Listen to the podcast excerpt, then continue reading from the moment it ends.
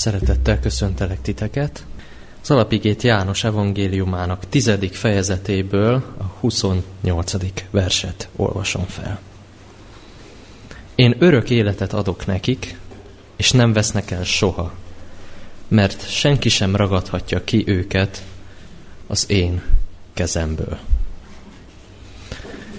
Ez az alapigénk, de hogyha láttátok a címet, nem János evangéliumáról fog szólni, hanem két dolognak a kapcsolatáról. kétezer-huszonnégy.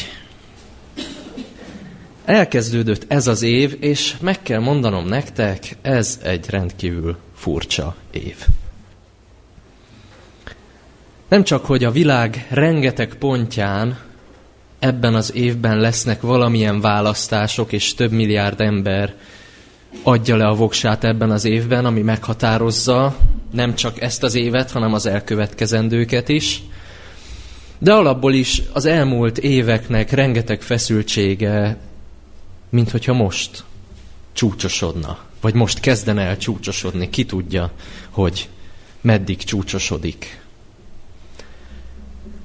Úgyhogy felmerült bennem a kérdés, hogy lehet, hogy erről az évről és az évhez való hozzáállásunkról egy kicsit bővebben beszéljünk. Úgyhogy így, hogy második szombat van ebben az évben, úgy határoztam, hogy amikor én itt vagyok és, és prédikálok, akkor a Jelenések könyvével szeretném összekötni ezt az évet, vagy hát ebben az évben szeretném, hogyha egy kicsit a prédikációimban beszélhetnék a Jelenések könyvéről, mint egy olyan könyvről, ami szerintem releváns ebben az évben is.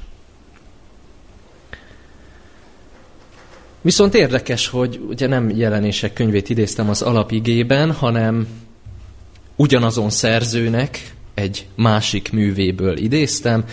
Úgy hisszük, és rengeteg keresztény úgy hiszi, hogy mind Jelenések könyvét, mind János evangéliumát János apostol írta. És érdekes módon most nem az alapigénél szeretném kezdeni, hanem azt most elmondtam nektek, és azt kitűztük célként. Oda fogunk eljutni együtt, egy közös utazás során, de az utazásunk nagy része a Jelenések könyvében fog zajlani. Mint első prédikáció ebben a sorozatban, ez egy alapozás lesz. De egy nagyon izgalmas alapozás lesz. Amikor a Jelenések könyvéről beszélünk, és valaki azt mondja, hogy én most a Jelenések könyvéről fogok prédikálni, kétféle reakció létezik. Az egyik reakció az a nagyon lelkes reakció, hogy na végre, végre a lényegről prédikál valaki, végre arról prédikál valaki, amiről prédikálni kell, és nem amarról, meg amarról, meg, hanem végre ezt halljuk. Végre. És ott van egyfajta szkeptikus reakció is, amit én láttam már az egyházban, egyes helyeken. Nem tudom, nem végeztem közöttetek felmérést, hogy ki melyikbe tartozik, ezt ti tudjátok. A szkeptikus az egy nagyot sóhajt, és azt mondja, hogy hát akkor nézzük. Próbáljuk meg. Én megértem mindkettőt. Az utóbbit azért értem meg, amit beszélgettem is többekkel erről, hogy mit éreznek, és azt mondták, hogy annyi a káosz, a halál, a pusztulás, a vérontás, az erőszak, a fenevad a Jelenések könyvébe, hogy idegennek érzik. Megkérdezték tőlem, hogy hát hol van ebben Jézus? Mármint látják, hogy ott van a szó, hogy Jézus, de hogy, hogy olyan ismeretlen. Hogy közelítsük meg? Úgyhogy most Isten kegyelmének segítségével belépünk a Jelenések könyve kapuján, és mivel ez egy ilyen megalapozó alkalom lenne, én szeretném, hogy néhány háttérinformációval kezdenénk. Azért fontos ez, mert ezáltal lehetőséget adunk Istennek hogy azt a szemüveget adja fel ránk, amivel meglátjuk azt, amit ő mondani szeretne. Megvan a veszélye, amikor kinyitjuk a Bibliát, hogy felhasználjuk Isten igéjét, hogy azt mondatjuk vele, amit mi szeretnénk, hogy mondjon. És Istent használjuk arra, ami nekünk kedvező. Én ezt most nem szeretném megtenni. Én azt szeretném, ha lehetőséget adnánk Istennek arra, hogy megtisztítsa a szemüvegünket, hogy az ő szemüvegén keresztül lássuk az igét, egymást, magunkat, a kétezer-huszonnégyes évet. Háttérinfó egy. Négy megközelítés létezik, amikor a Jelenések könyvéről beszélünk. Sokszor ugye erről nem szoktunk beszélni, mert csak úgy kinyitjuk és mondjuk. Most beszélünk róla, mert szeretnék mélyen gondolkozni a Jelenések könyvéről. Négy megközelítés. Az első az egy ilyen furcsa szó, úgy hangzik, hogy préterista.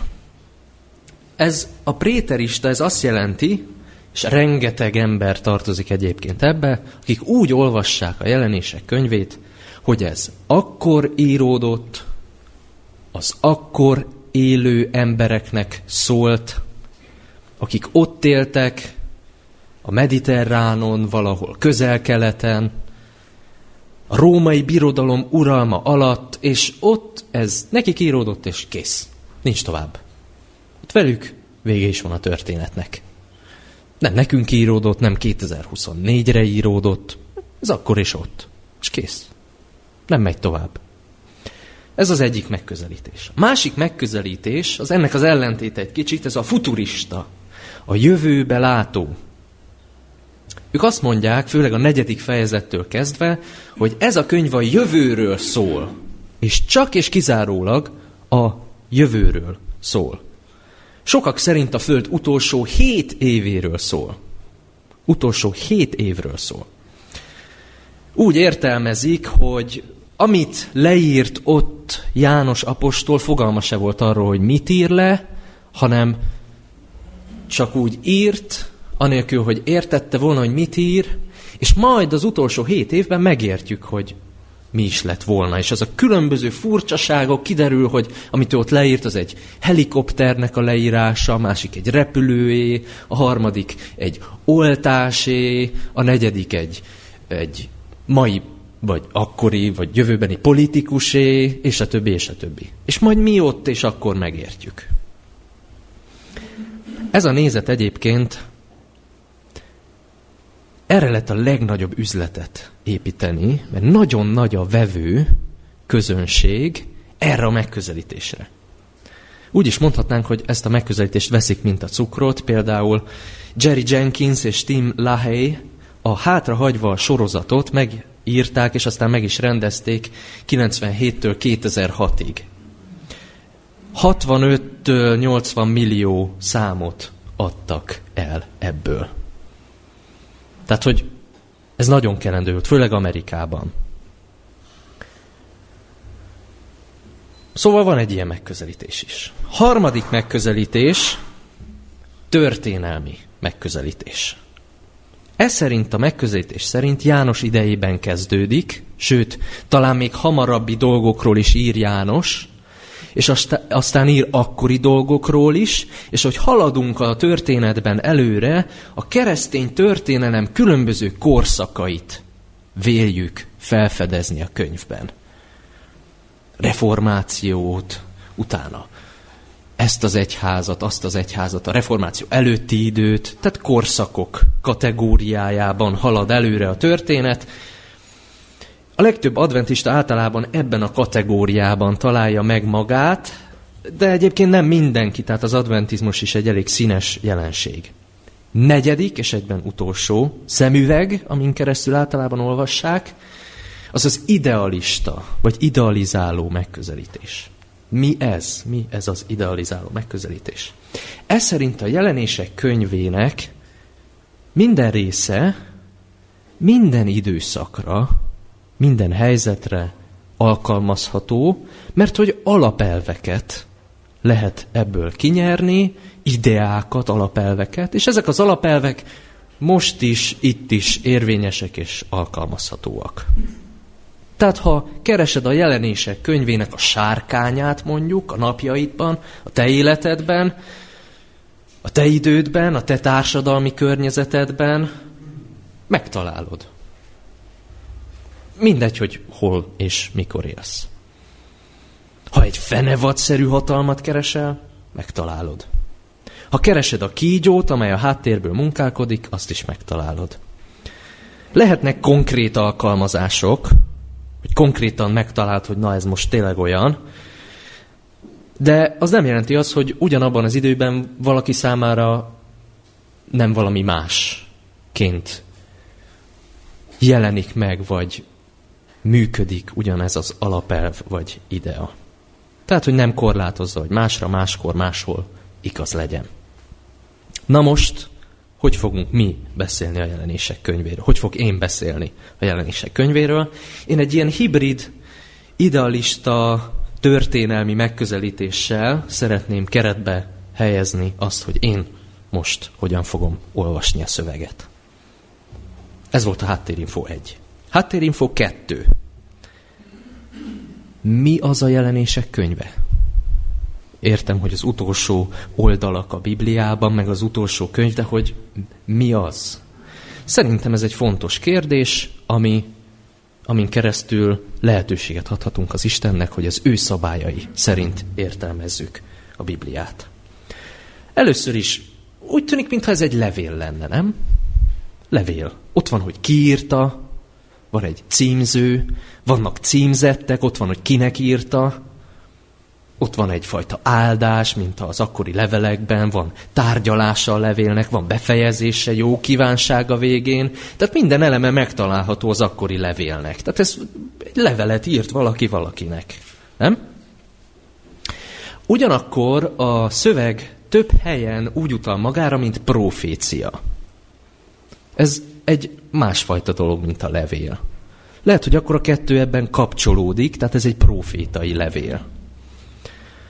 Viszont tartalmilag érdekes dolgot látunk. Amikor én levelet írok mondjuk nektek, vagy a bizottságban írok egy levelet, általában nem szoktam fenevadakról, pusztításról, rombolásról, sárkányokról írni, hanem leírom, hogy ekkor találkozunk, erről fogunk beszélni, ilyesmik. Tehát ez egy furcsa levél abból a szempontból, hogy tartalmilag különleges dolgok vannak benne.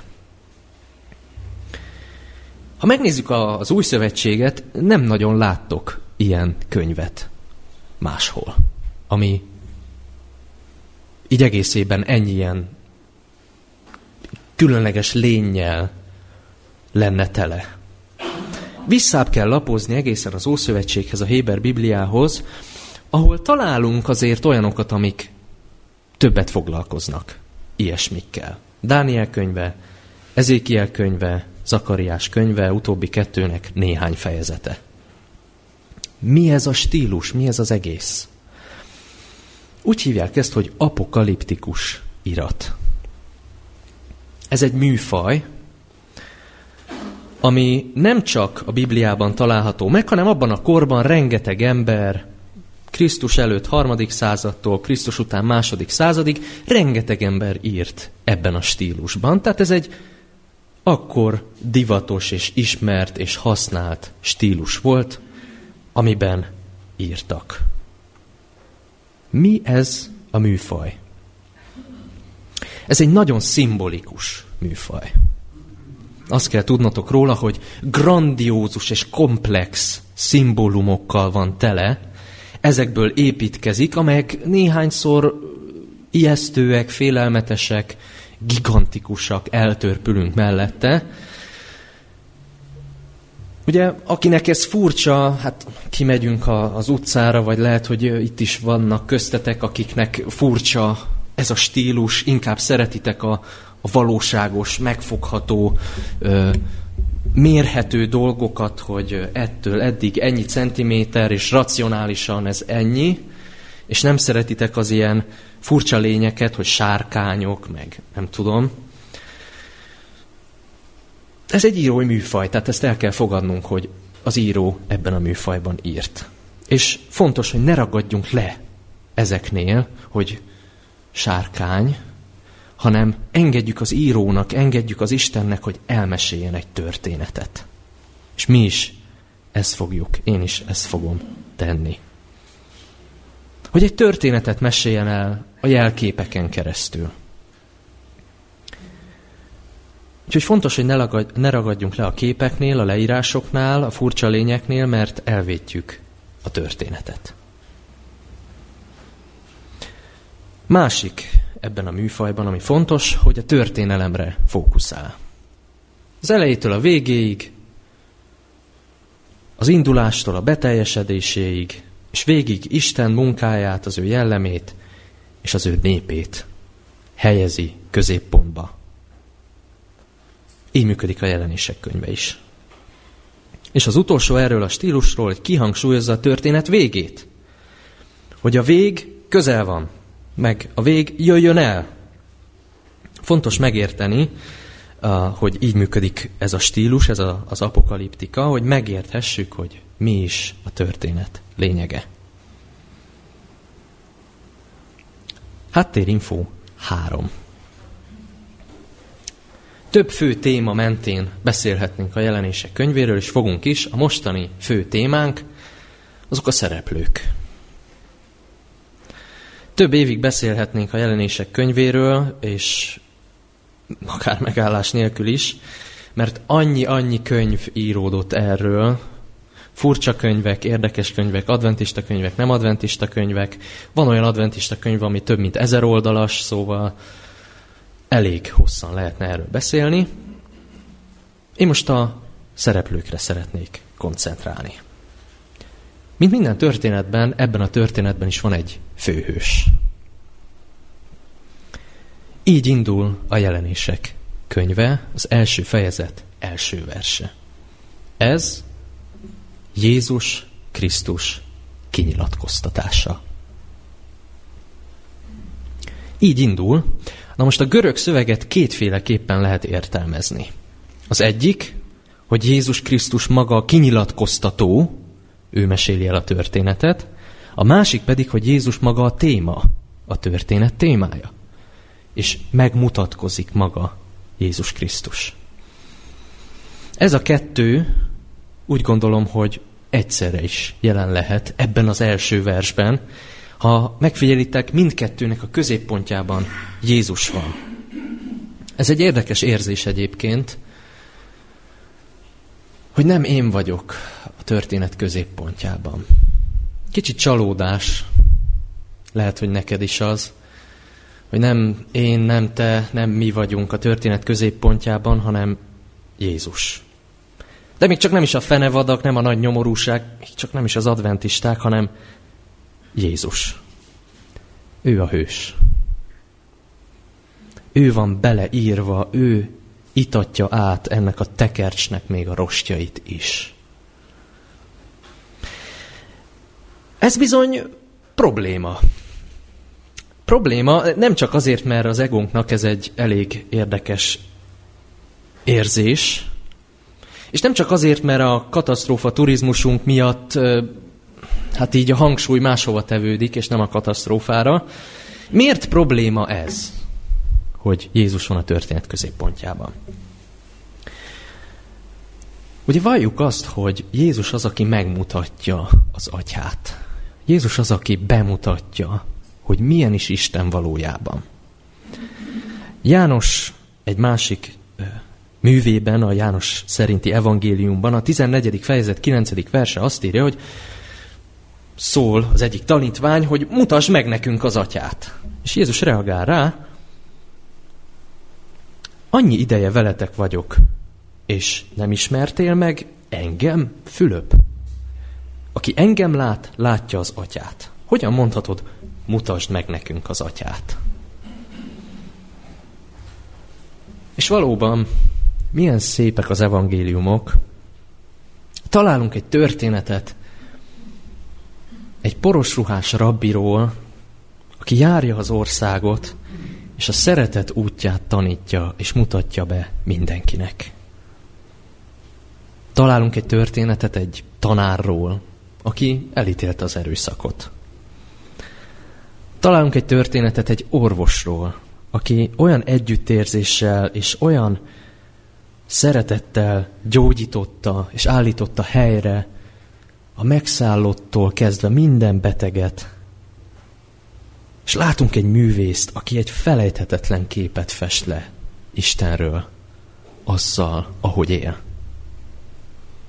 És aztán kinyitjuk a Jelenések könyvét, és felmerül a kérdés. Mi történt? Két Jézus van? Vagy rossz napja van Jézusnak? Vagy mi történik? Mi ez az egész? Olyan érzés, mintha teljesen más lenne. És talán nem csak olyan érzés, hanem tényleg teljesen más. Ugye ezt próbálgatjuk megoldani jobbra-balra, ezt a feszültséget. Próbáljuk megoldani, hogy mit jelent ez a főhősre nézve számunkra. Az egyik megoldás, hogy bizonyára Jézus különböző oldalait látjuk. Egyszer azt mondja, hogy erőszakmentesség az fontos, utána elmondja, hogy eljött a te órád. Egyszer azt mondja, hogy fordítsd oda az arcod másik felét is, utána azt mondja, na most én jövök. Egyszer azt mondja, tízezer angyalt hívhattam volna segítségül, mégsem tettem meg, de most mégis megteszem. Egyszer azt mondja, szeresd ellenségeidet és azokat, akik bántanak titeket, most a Jelenések könyvében pedig elbánok azokkal az emberekkel mindörökre. Mit kezdjünk ezzel, ugye? Bizonyára különböző oldalait látjuk, egyszer az ő gyengeségében, emberségében mutatkozik meg megalázottságában, a másik alkalommal pedig mint uralkodó, mint király, mint hatalmas úr mutatkozik meg. Egyetértek, ugyanakkor elgondolkozom. Ha sokat elmond valakiről az, hogy hogyan viselkedik, amikor hatalomtól megfosztott pozícióban van, nem mond el esetleg ugyanennyit vagy hasonló mértékűt erről az emberről, hogy hogyan viselkedik, amikor hatalmas pozícióban van? Amikor erős? Amikor megteheti? Hogyan békítsük ki ezt a két Jézus képet? Vannak, akik hosszan birkóznak ezzel a kérdéssel, és oda jutnak, hogy kidobják a Jelenések könyvét. És a Jelenések könyve Istenét. Mondván, hát ez kezelhetetlen, maradjunk az evangéliumoknál. Több reformer is így tett egyébként, Luther Márton is. Vagy akinek bejön ez az apokaliptikus Jézus, ők meg kidobják az evangéliumok Jézusát és Istenképét. Nem tudom, hogy melyikünket mi fenyeget. Én azt szeretném, hogy egyik se fenyegessen bennünket. Én azt szeretném, hogy egyik végletbe se essünk bele, hanem most vegyük a fáradtságot és a lehetőséget, hogy mi magunk megbirkózzunk a szöveggel, és mi magunk elkezdjünk birkózni ezzel a kérdéssel, mai szemmel, kétezer-huszonnégyre nézve, és találjunk valami olyan választ, ami hasznos ma. Úgyhogy kezdjük az elején. Nem ugorhatunk fejest egyből a tizenkettő, tizenhárom, tizennegyedik fejezetekbe, anélkül, hogy nem engednénk, hogy Isten áthasson minket az ő megközelítésével, és lehetőséget adjunk neki, hogy elmondja, amit ő szeretne elmondani, és feladja ránk azt a szemüveget, ami az ő szemüvege. Szóval a Jelenések első fejezet. Ez alapozza meg mindazt, mindazt, ami ezután következik. Ha nem értjük a Jelenések egyet, nem értjük az egészet. A Jelenések egy nagyon fontos, mert megengedi, hogy benézzünk a színfalak mögé, a különböző jelképek, sárkányok, mindenféle lények mögé, és meglássuk, hogy hogyan is történik minden a színfalak mögött. Először is az író hall egy hatalmas hangot. Mint a trombitái, mint a nagy vizek zúgása, azt olvassuk.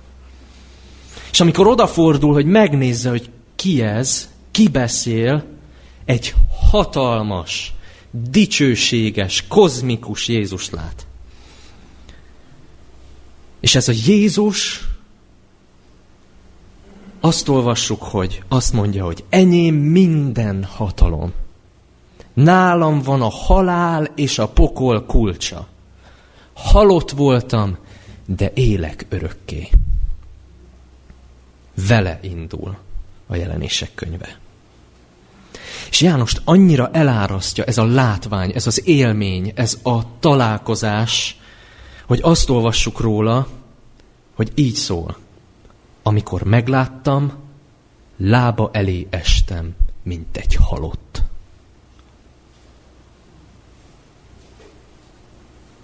Ő rám tette jobbját, és így szólt. Ne félj! Azon a parancson kívül, amikor azt mondja neki az Isten, hogy írja le a látomást, és küldje el az üzenetet a hét gyülekezetnek, ez az első parancs, és első kijelentés, amit Jézus Jánoshoz, az íróhoz intéz.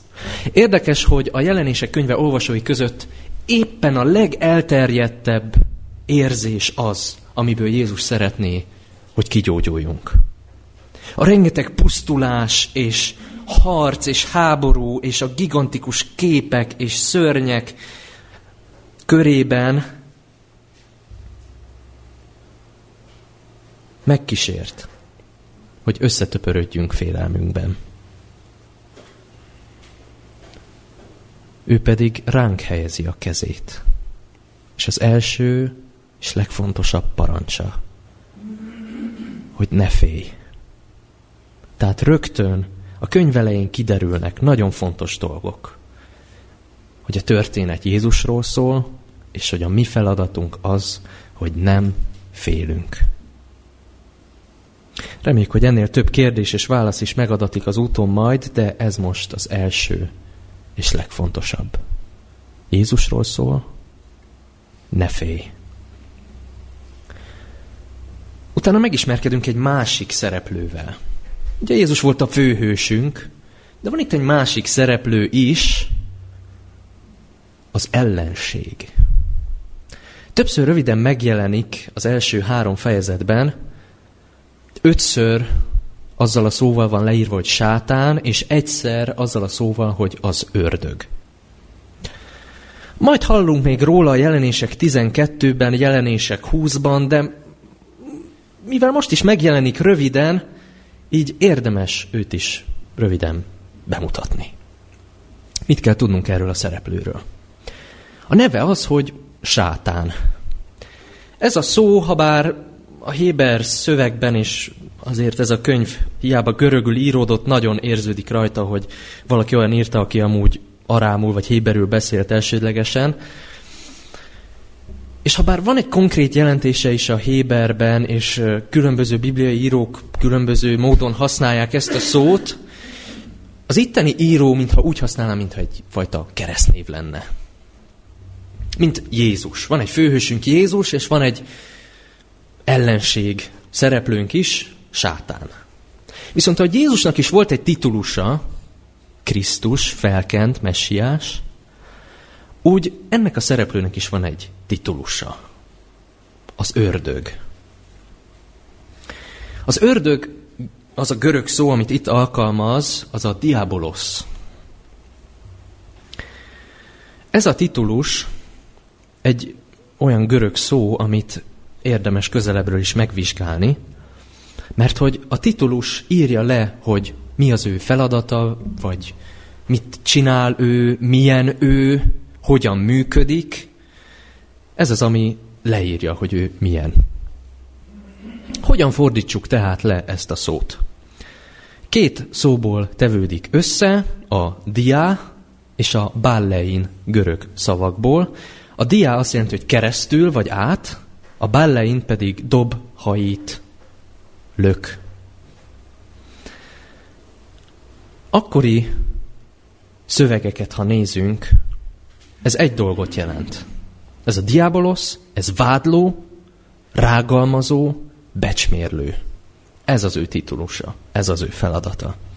Amikor dolgozik, akkor vádakat, rágalmakat, becsmérlő szavakat hajgál mindenre és mindenkire maga körül. Addig jártatja a száját, hogy a végére már nem tudod, hogy kinek higgyél. Mert mindenki rossznak tűnik, főleg a főhős Jézus. Sigve Tonsted, egy kortárs adventista teológusnak van egy kiváló jelenések kommentárja, a huszonharmadik oldalon a következőt olvassuk. Ő az ördög, ho diabolos, mondja a jelenések könyve az ellenségről. A diabolos szónak ugyanaz a gyöke, mint a ballisztikának. Valamit átdobni egy másik személyen, valamit átnyomni egy másik személyen, itt azzal a mellékjelentéssel, hogy valakire panaszkodik egy harmadik félnek, vagy hozzátenném, valakire pletykál egy harmadik félnek, vádat emel, vagy egyszerűen csak sarat dobál. Sár dobálás. Ismerős lehet a mai politikai kultúrából. Modern magyar szóval ő a rágalmazó vagy sárdobáló. Egy elsősorban a vélemények birodalmában vívott háború esetében, tehát, még egyszer mondom, vélemények birodalmában vívott háború, egy olyan jellemet ír le az ő véleményével, vagyis hát maga a szó egy olyan jellemet ír le, aki mások félremagyarázására specializálódott. Mások félremagyarázására specializálódott. Ahogy az emberi történelem közeledik az utolsó fejezetei felé, és itt vagyunk kétezer-huszonnégyben, és egy évvel bizonyára közelebb vagyunk Jézus eljöveteléhez, egyre kevésbé lehet elhinni azt, ami az orrunk előtt van. Egyre kevésbé lehet elhinni azt, amit mondanak nekünk. Egyre több zavarodottság lesz úrrá rajtunk. Mert a sárdobáló körbejár, és akit csak lát, amit csak lát, nem kímél senkit, hanem bemocskolja mindazt, amit talál. Amíg oda nem jutunk, hogy az emberek már nem tudják, hogy mit higgyenek, hogy kiben higgyenek. Nem tudják, mi mellett foglaljanak állást, nem tudják, ki a jó és ki a rossz, mi a jó és mi a rossz, kinek van igaza, kinek nincs, mi van felfelé, mi van lefelé. Mert leszállott hozzátok a nagy sárdobáló nagy haraggal, mivel tudja, hogy kevés ideje van. Célja, hogy leépítsen, karaktergyilkosságokat hajtson végre mindenkin, főleg a főhősünkön. Még beszélünk majd a sorozat során erről bővebben, de egyelőre, amit meg kell jegyeznetek, az az, hogy egyedüli bizonyosságunk csak Jézusban van. Abban, aki ezt mondja az alapigénkben. Én örök életet adok nekik, és nem vesznek el soha, mert senki sem ragadhatja ki őket az én kezemből. Amíg a tenyerében hordozhat téged, amíg megengeded neki, hogy a tenyerében hordozzon téged, addig nincs miért félned a sárdobálótól. Mert tudod, kicsoda Isten, és mert nem hiszel a sárdobáló szavainak. Ismered. Ez a te bizonyosságod. Ez a lényeg. Sigve Tonsted a huszonharmadik oldalon folytatja. A rágalmazás akkor sikeres, ha elfogadtatja azt a gondolatot, hogy a rágalmazó erkölcsös, míg a másik oldal, a jó oldal a gonosz. Ehhez titokzatosságra, ravasságra és nagyfokú arcátlanságra van szükség. Tehát a sárdobáló annyira igyekszik eltorzítani dolgokat, hogy habár gonosz, a végén azt fogod hinni, hogy ő volt a jó fiú mindvégig. És a feltámadt Krisztus, ha bár ő a mi hősünk, a végén mindent megkérdőjelezel vele kapcsolatban. Ez tehát a második szereplő, az ellenség. A harmadik, és egyben a prédikációban az utolsó szereplő. Hát ez egy érdekes szereplő, mert hogy ez egy csoport, ők a résztvevők, akik a kereszttűzben állnak. Nem tudtam, hogy hívjam őket, végül annál a definíciónál nyugodtam meg, hogy mi. Te, és én, és mi. Ezek vagyunk mi. Azt látjuk, hogy a jelenések könyvének az elején hét levél íratik meg hét gyülekezetnek. Hét gyülekezeti közösségnek ír János a könyve elején. Efezus, Szmirna, Pergamon, Tiatira, Szárdisz, Filadelfia és Laodicea. Ezek vagyunk mi. És mondhatod jogosan, hogy de azt hittem, hogy a gyülekezetek történelmi külön, a történelem különböző szeleteit, korszakokat jelképeznek. Igen, fel lehet építeni egy ilyen értelmezést is, és nagyon hasznos, és ezt többször meg is tettük, és megállja a helyét. Én most viszont azt szeretném megérvelni, hogy a felsorolt gyülekezetek mindegyikünket jelképezik. És mindegyik hasznos számunkra. A második századi muratori kánon rámutat, hogy János hét gyülekezetnek írta a levelét. Pál hét gyülekezetnek írta a levelét. Hét, mint a teljesség és tökéletesség száma. Pál levelei, mint János levelei, mindegyikünknek szólnak, mindegyikünket jelképezik, mindegyikünket felölelik, relevánsak. Mindegyik üzenete az adott gyülekezetnek a következővel végződik. Akinek van füle, hallja meg, mit mond a lélek a gyülekezeteknek. Többes szám. Ahogy a Korintus beliekhez írott első levél tizenharmadik fejezetét, ugye a szeretet himnusz, szeretjük értelmezni, hogy ez mit jelent nekünk ma, úgy, úgy gondolom, hogy törnünk kell a fejünket, és fel kell építenünk egy értelmezést és alkalmazást, hogy a Jelenések könyvének az elején mind a hét levél szövegére, így Laodiceára is, mit jelent ez nekünk ma? Például ott van Efezus. Nincs meg már benned az első szeretet. Nincs már másod, csak egy hideg, rideg ortodoxiád. Itt az idő. kétezer-huszonnégy. Hogy újra megtanulj szeretni. Vagy Szmirna. Olyan emberek vannak nálad, akik mások, mint akinek mutatják magukat. Ez ne így legyen. Hitelességre és őszintességre van szükség. Vagy Pergamon. Túlzottan a kor szelleméhez alkalmazkodtatok. Vagy Laodicea. A legnagyobb baj, hogy teljesen önelégült vagy, és nem vagy tisztában a valódi állapotoddal. Segítek, hogy kiegyensúlyozottan lásd magad. Az én szememen, az én szerető tekintetemen keresztül.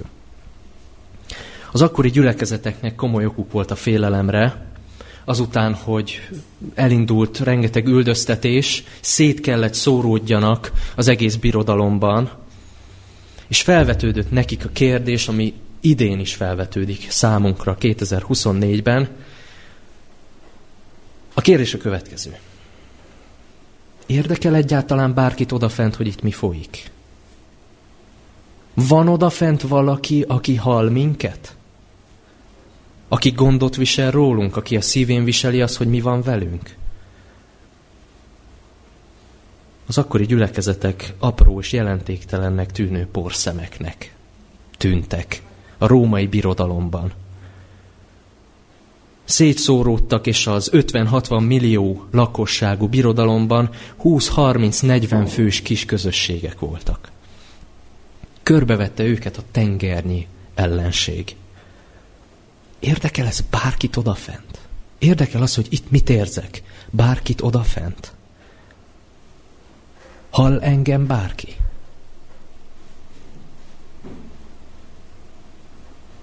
Vagy egyedül vagyunk? És íme, János látomást lát, amiben ott áll a kozmikus Krisztus, a hatalmas Krisztus, aki azt mondja, hogy minden hatalom nekem adatott. Nálam vannak a halálnak és a pokolnak kulcsai. Halott voltam, de élek. Ott áll,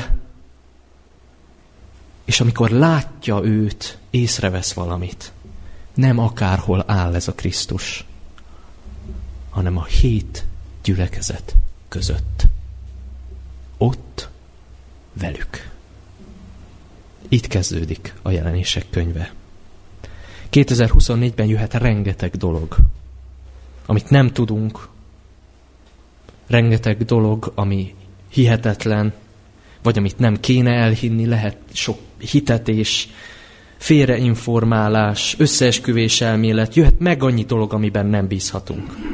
Egy dologban biztosak lehetünk, hogy Jézus a szívén hordoz. Őt érdekli. Ő gondoskodik, és Jézus itt van velünk. Amen. Méltó vagy Istenünk arra, hogy imádjunk téged. Te látod, hogy mit tartalmaz ez az év, te látod azt, hogy mit tartalmaznak a következő évek, te látod, hogy milyen súlyos terhekkel jövünk át kétezer-huszonháromból, te látod azt, hogy ezek milyen régóta nyomják a vállunkat. Látod a kérdéseinket. Látod a küzdelmeinket. És jó tudni azt, hogy nem érzéketlenül, hidegen-ridegen nézel le ránk, hanem itt vagy köztünk. Átérzed, és a tenyeredben hordozol bennünket. Köszönjük, hogy kegyelmedben bízhatunk. Hűséged soha nem ér véget. Add, hogy ez bennünk is bátorságot, örömet, mosolygást, vidámságot és benned való bizalmat ébresszen, hogy tudjuk, hogy veled ki tudunk tartani mindvégig. Jézus nevében kértük meg mindezeket, és Jézus nevében köszönjük is, hogy meghallgatsz. Amen.